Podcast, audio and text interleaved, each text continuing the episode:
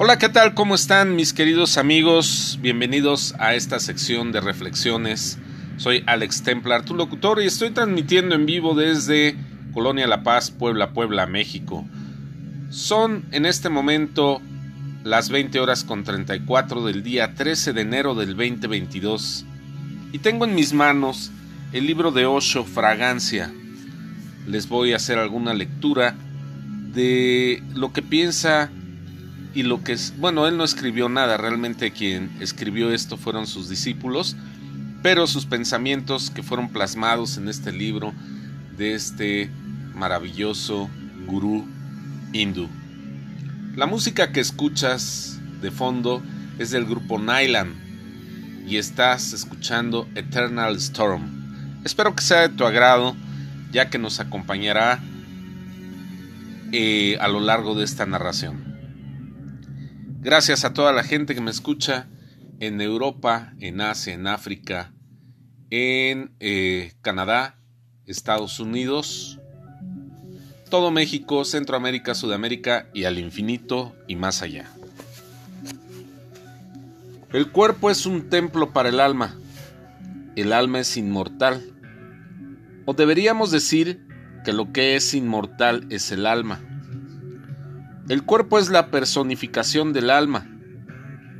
El alma puede existir y de hecho existe sin el cuerpo, pero el cuerpo no puede existir sin el alma.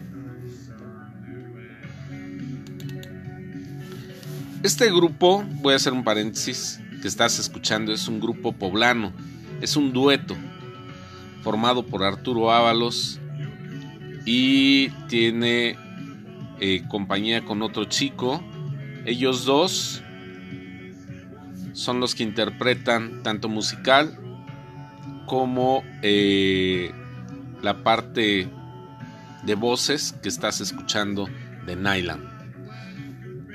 Ahorita estás escuchando Waves. El alma es inmortal, el cuerpo es importante para que logremos entender que no solo somos un cuerpo, más bien somos un alma. Esta comprensión también depende de estar en el cuerpo. De hecho, el cuerpo es el templo del alma. En una secta en particular, la gente ayuna durante mucho tiempo, mientras el alma no deje al cuerpo. Hacen un esfuerzo inconsciente de liberar al alma de estar en el cuerpo. Eso hace que los muni merezcan respeto, porque privan a su cuerpo de alimento a tal grado que el alma encuentra imposible seguir en el cuerpo. La filosofía de esta secta les permite hacerlo, aunque es algo inconcebible para los creyentes de otras religiones. La ley del país no permite ningún tipo de suicidio, pero no interfiere con este proceso de dejar que el cuerpo que usan los muni. En la antigüedad los sabios pasaban sus últimos días en las regiones más frías del Himalaya, ayunando y practicando una meditación conocida como Anushtan que les ayudaba a salir del cuerpo y permitir que su alma se volviera una con el universo. Cometer suicidio como resultado de la frustración o la depresión es otra cosa. No hace que la persona se sienta elevada o liberada.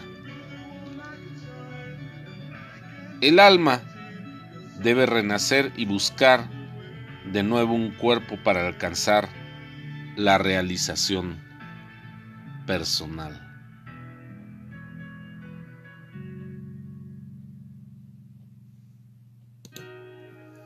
El viaje espiritual es morir y renacer a un nivel muy distinto. Es la muerte de nuestro ego. En el sí sagrado, Osho dice, algo nacerá a partir de esa muerte. algo inmensamente superior. Pero ese nacimiento solo es posible si primero ocurre la muerte. La iniciación implica muerte con la profunda esperanza de que habrá una resurrección. La iniciación implica una crucifixión teniendo fe en que a ella seguirá una resurrección. Por lo tanto, se ha elegido el color naranja para el sanillas, pues es el color del fuego.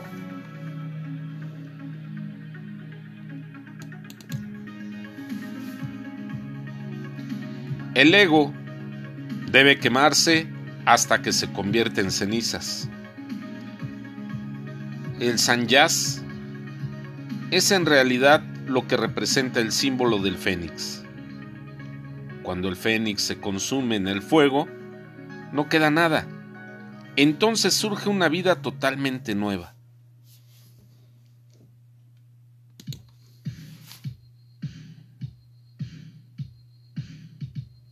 Cada muerte es un principio. La magnitud de la muerte determina la magnitud del principio. Si la muerte es total, entonces el principio será total. Debemos pagar muriendo.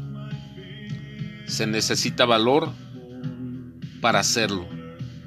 Para ser un Yacín se requiere el valor más grande posible, porque no existe una mayor aventura en la vida, todo lo demás es trivial mundano.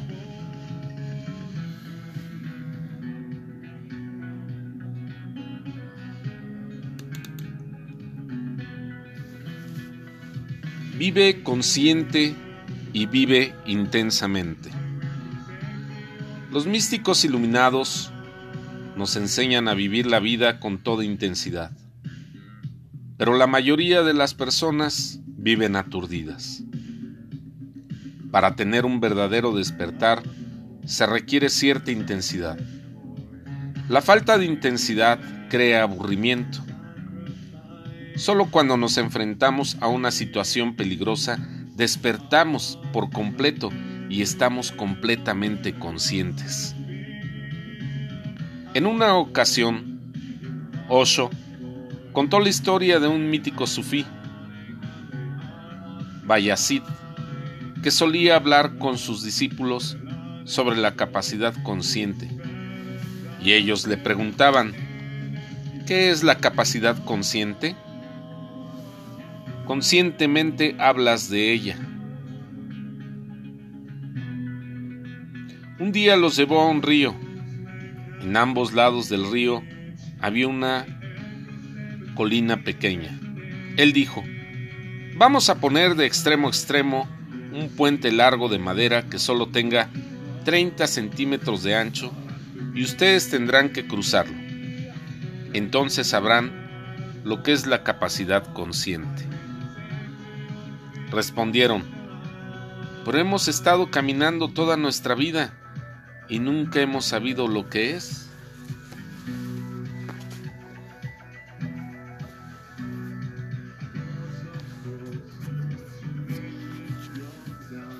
Él dijo, esperen, y llevó a cabo el experimento.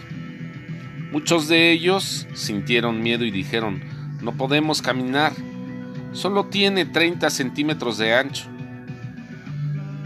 ¿Cuánto espacio necesitan para caminar? Cuando caminan en tierra firme, pueden caminar por una banda de 30 centímetros de ancho con facilidad. ¿Por qué no pueden caminar sobre una banda de 30 centímetros de ancho que está suspendida entre dos colinas?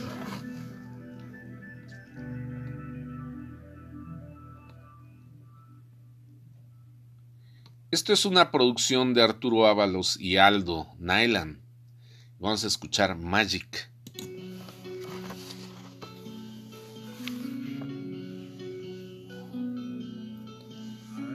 Él le preguntó a sus discípulos.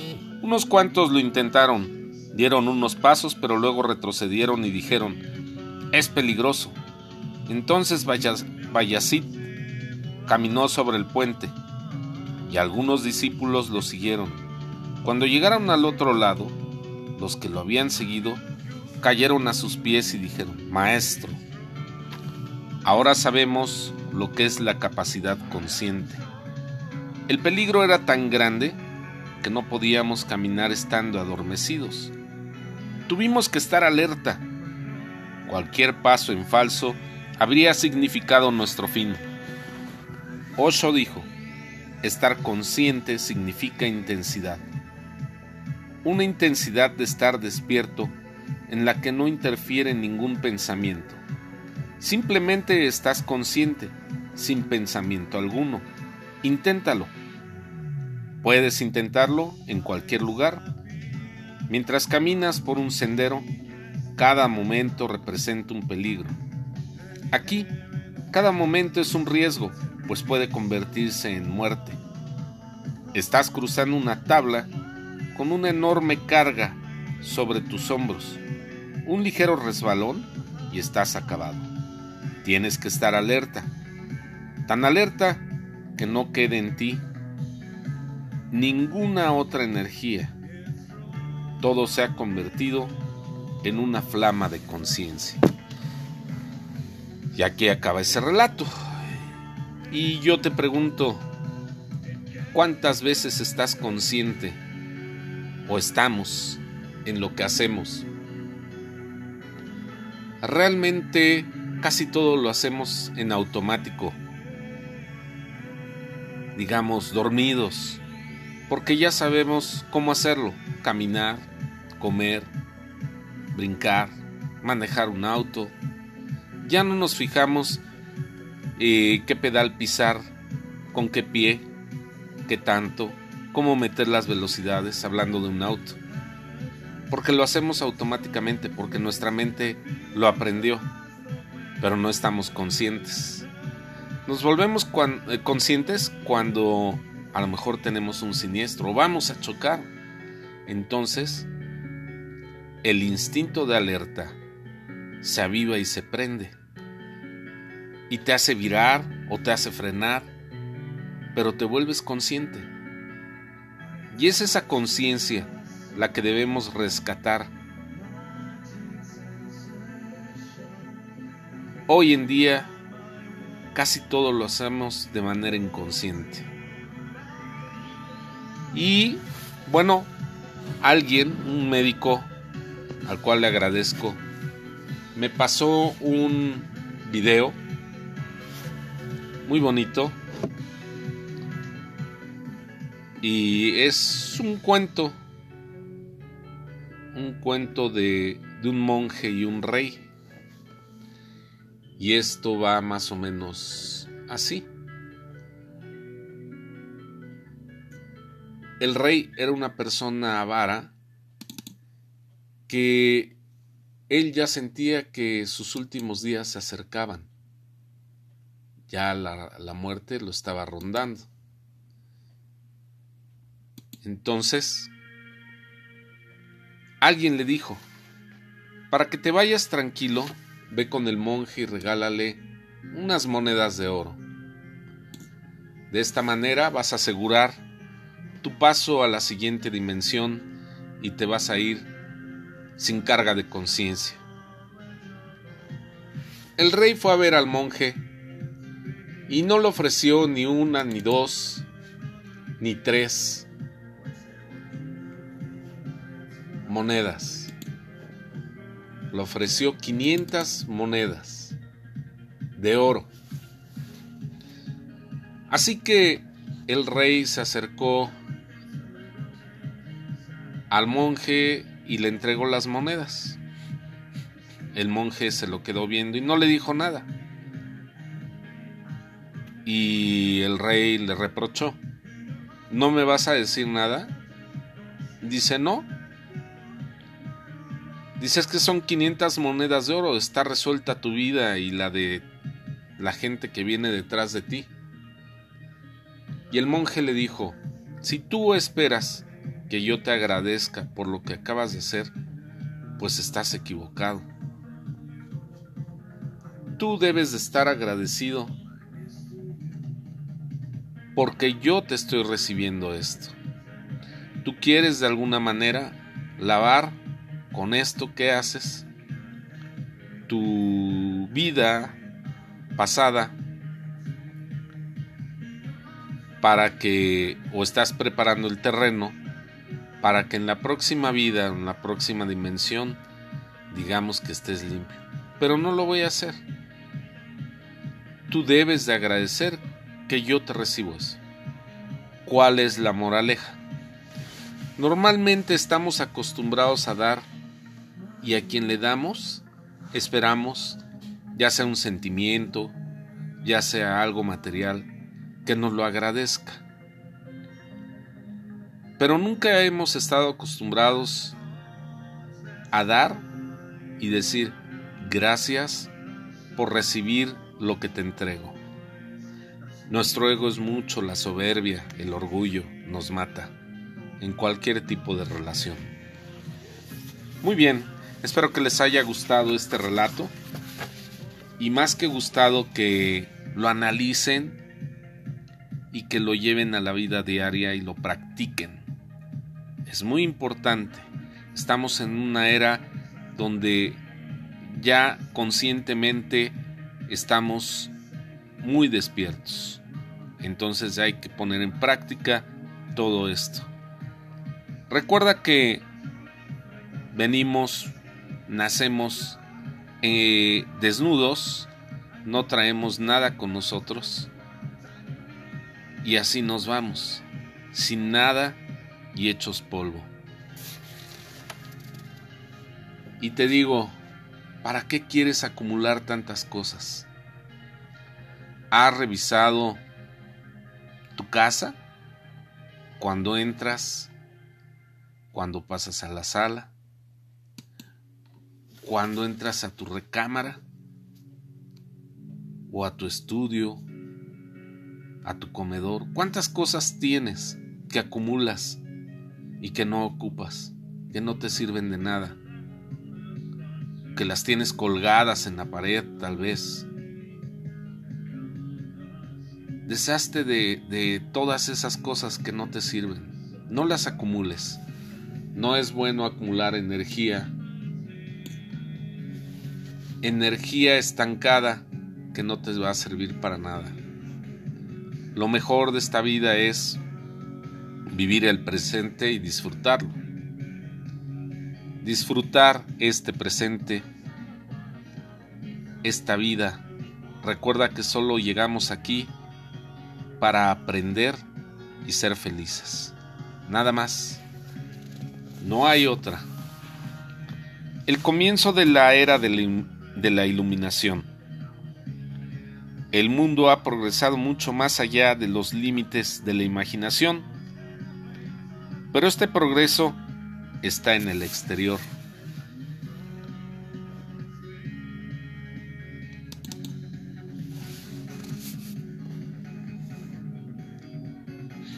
No es mucho lo que ha cambiado en el mundo interno del hombre, quien sigue estando casi igual.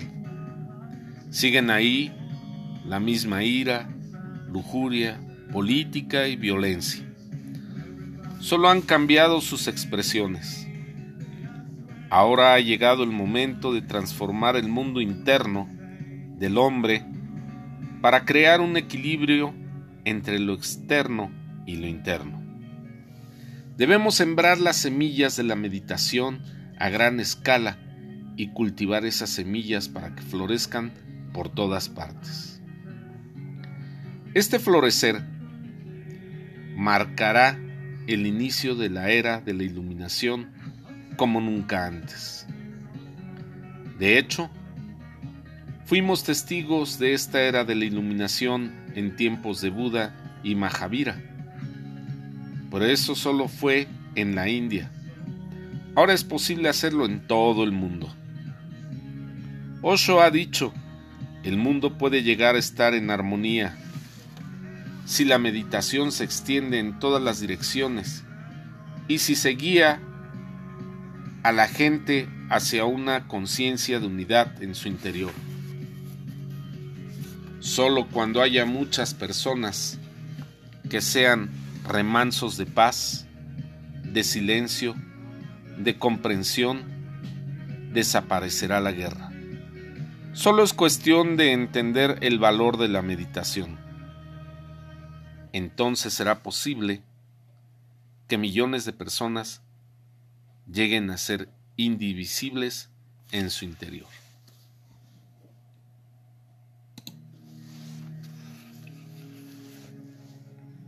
Serán los primeros seres humanos que alcancen la armonía y su armonía, su belleza, su compasión, su amor, todas sus cualidades tendrán que resonar alrededor del mundo.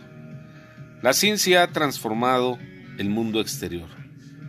El mundo interior también puede transformarse con la ciencia de la espiritualidad.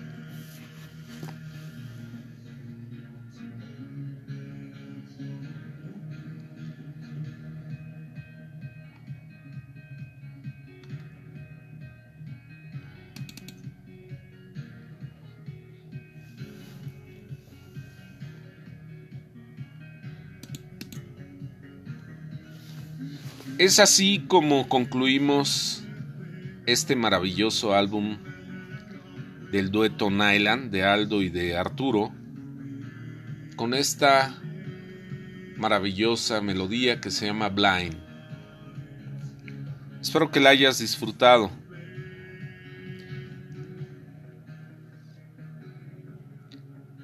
Y vamos a continuar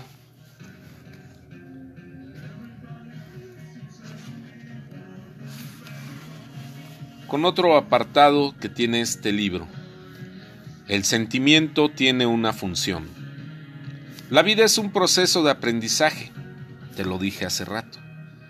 Dejamos de crecer cuando dejamos de aprender.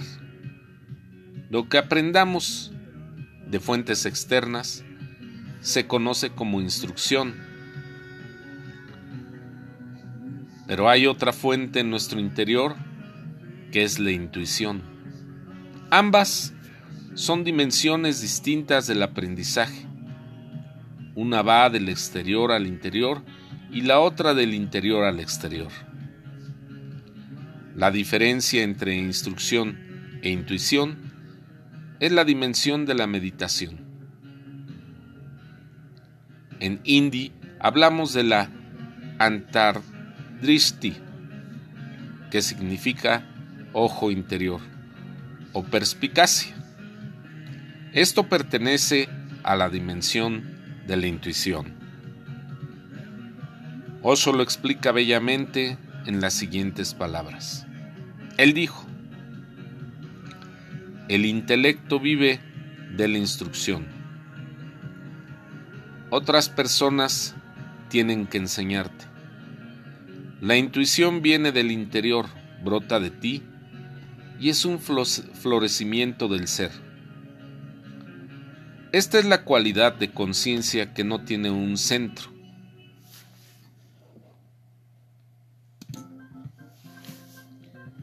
Es intemporal, o se le podría llamar el ahora, el presente. Pero recuerda que no se trata de un presente que está entre el pasado y el futuro. Es el presente en el que el pasado y el futuro se disuelven.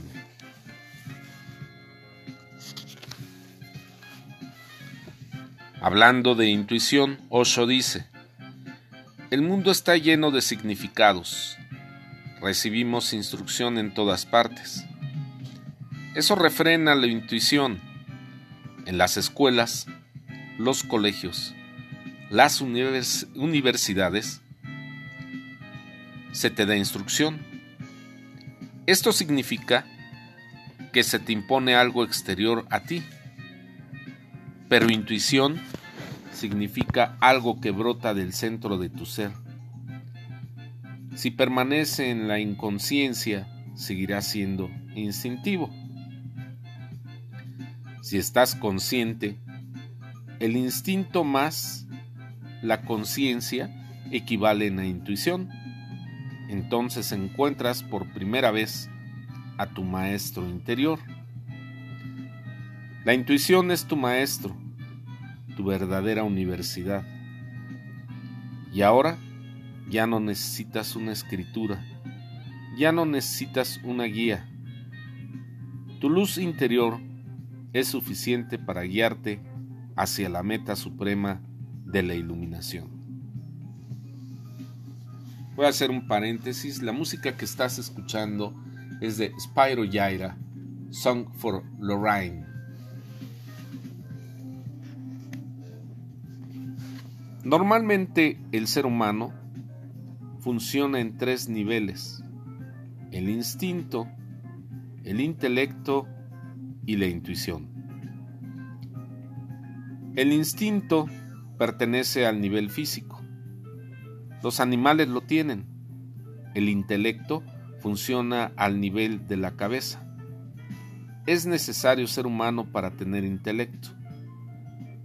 La intuición es más profunda. Es necesario que el corazón funcione en forma apropiada. Detrás de estos tres elementos está nuestro ser, cuya única cualidad es ser testigo.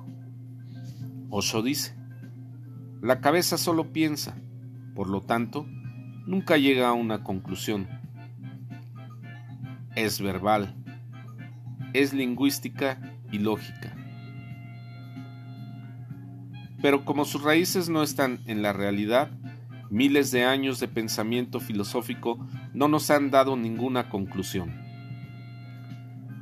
La filosofía ha sido el ejercicio de inutilidad de mayor magnitud.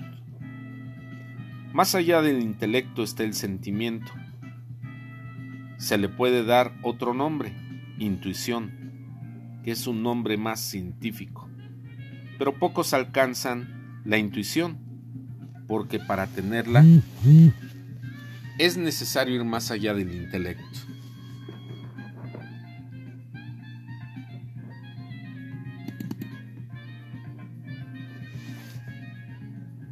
La única forma de lograrlo es la meditación. Desafortunadamente, la meditación no es parte de la educación que recibimos. Esta se detiene en el intelecto. Crea un conflicto entre el instinto y el intelecto. Crea una esquizofrenia. Si meditas, empieza a funcionar algo que está más allá del intelecto. Puedes llamarlo corazón, intuición, no tiene argumentos, pero tiene muchísimas experiencias. Hago un paréntesis, estás escuchando a Triatma con la melodía Namaskar.